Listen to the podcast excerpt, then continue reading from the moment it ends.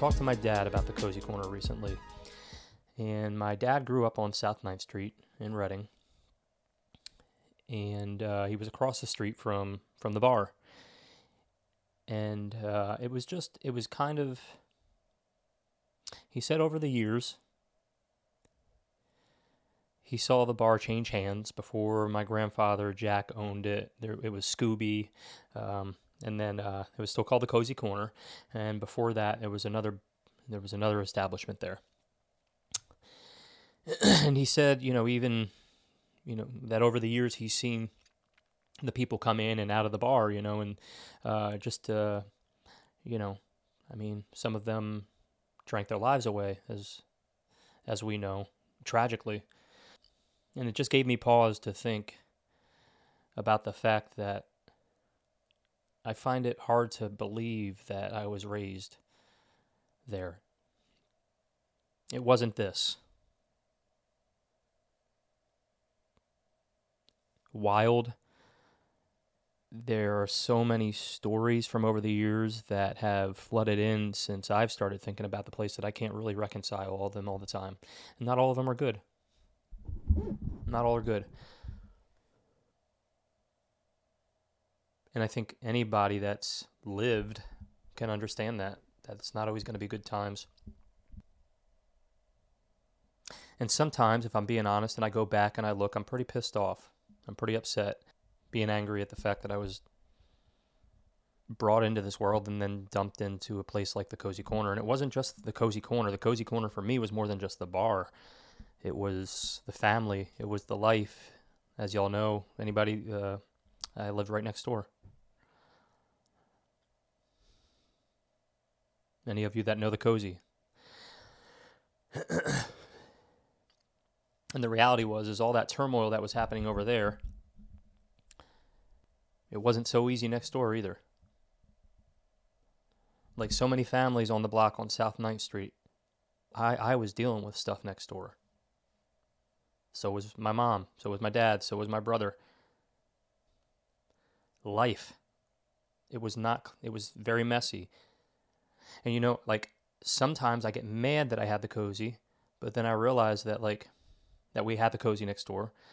Because it wasn't always easy. It was very noisy, very chaotic, and super hard for, a kid to grow up in and to see the things and experience the things that we experienced. And I hate to say it, but there were nights that there were, it was scary.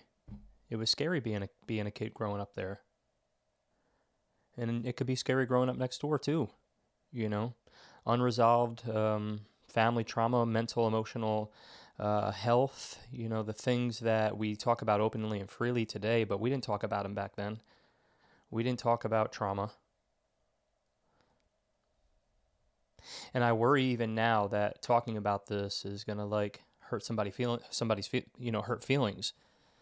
I'm not trying to hurt feelings. I'm trying to be real that not everything is always what it looks like. And a perfect example is the Cozy Corner. Because I'll tell you what, even now, if I was driving through Reading, and I'll just take a step back into the 1990s, when the Cozy Corner started getting, started evolving and changing as leadership changed hands from my grandfather to my mother. This was not the kind of place that I would have thought it was safe to stop over. South Reading, I would have drove right by it. But again, the book, don't judge a book by its cover, because for every hardship that I was experiencing in and out of the Cozy, I keep getting pop-ups, flashbacks of the people that were there. And the wild thing is that some of the most beautiful people that I've met, seen all kinds of people, some of the most beautiful people that I've met were right next door there at the Cozy. And when I was having a hard time, on South 9th Street, I knew where to go. And while the Cozy wasn't perfect, it was not the perfect place. The people are what made it. Good and bad. I can't believe I grew up there. I cannot imagine. There's two sides to the coin.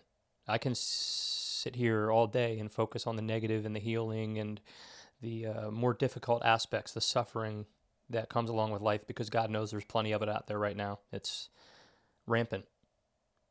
I don't want to be a part of it. I want to see the opposite side of the coin.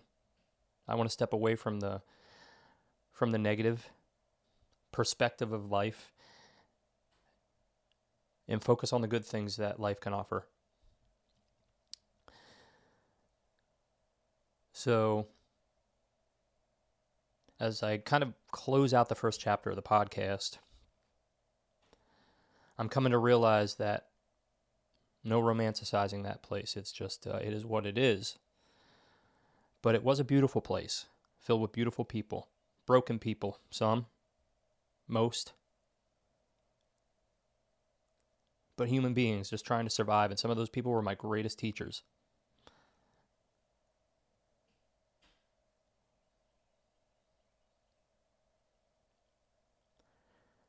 And I feel like I ran away from everybody. I didn't give much explaining. But I know the smartest thing that I did for myself was leave Reading, Pennsylvania.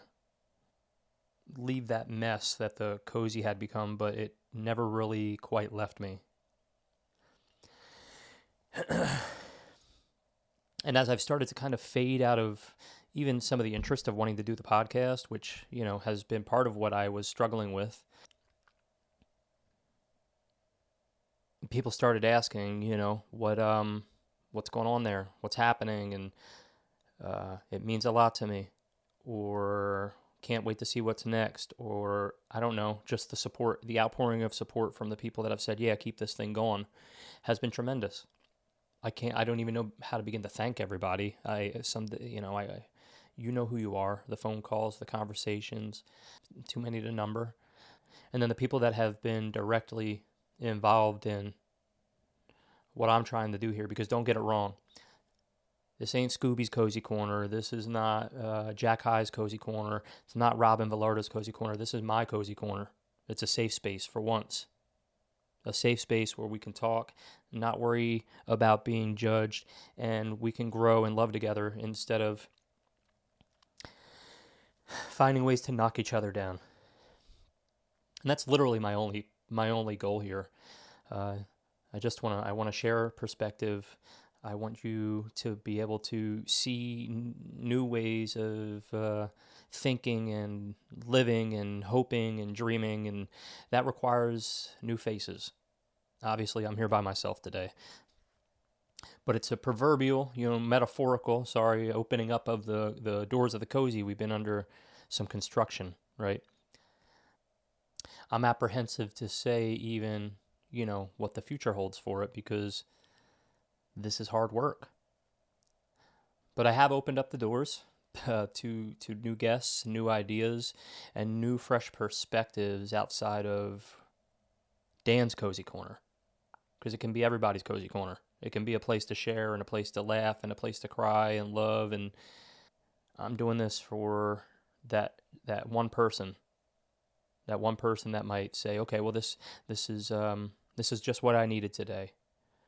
Wow, that person said something interesting. Maybe it's time for me to think and to grow. And I hope we can all do that together on here, learn together, and not be afraid of whatever. Any of you that know me long enough know that there's no perfection.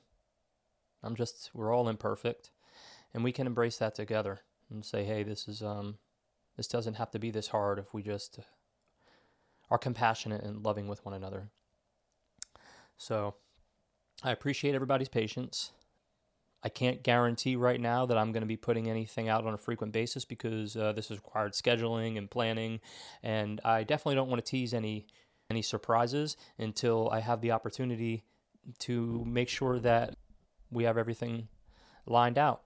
So for now, you're stuck with my mug. Eventually, we're going to get some fresh minds on here to share their ways of being and living and hoping and blah, blah, blah. So I appreciate the patience. Loved y'all. And please stick in there with me, and we'll all figure this out together. All right. Peace out.